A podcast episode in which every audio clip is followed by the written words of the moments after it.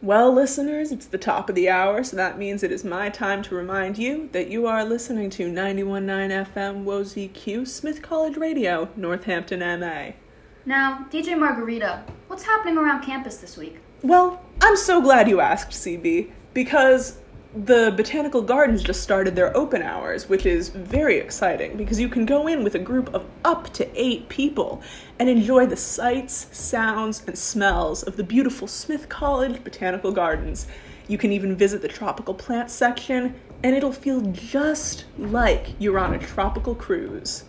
Feeling like you're cruising with a lover on your hip and a drink in your hand, is that right? CB, what is your favorite drink? Well, That'd have to be a margarita. Oh, CB.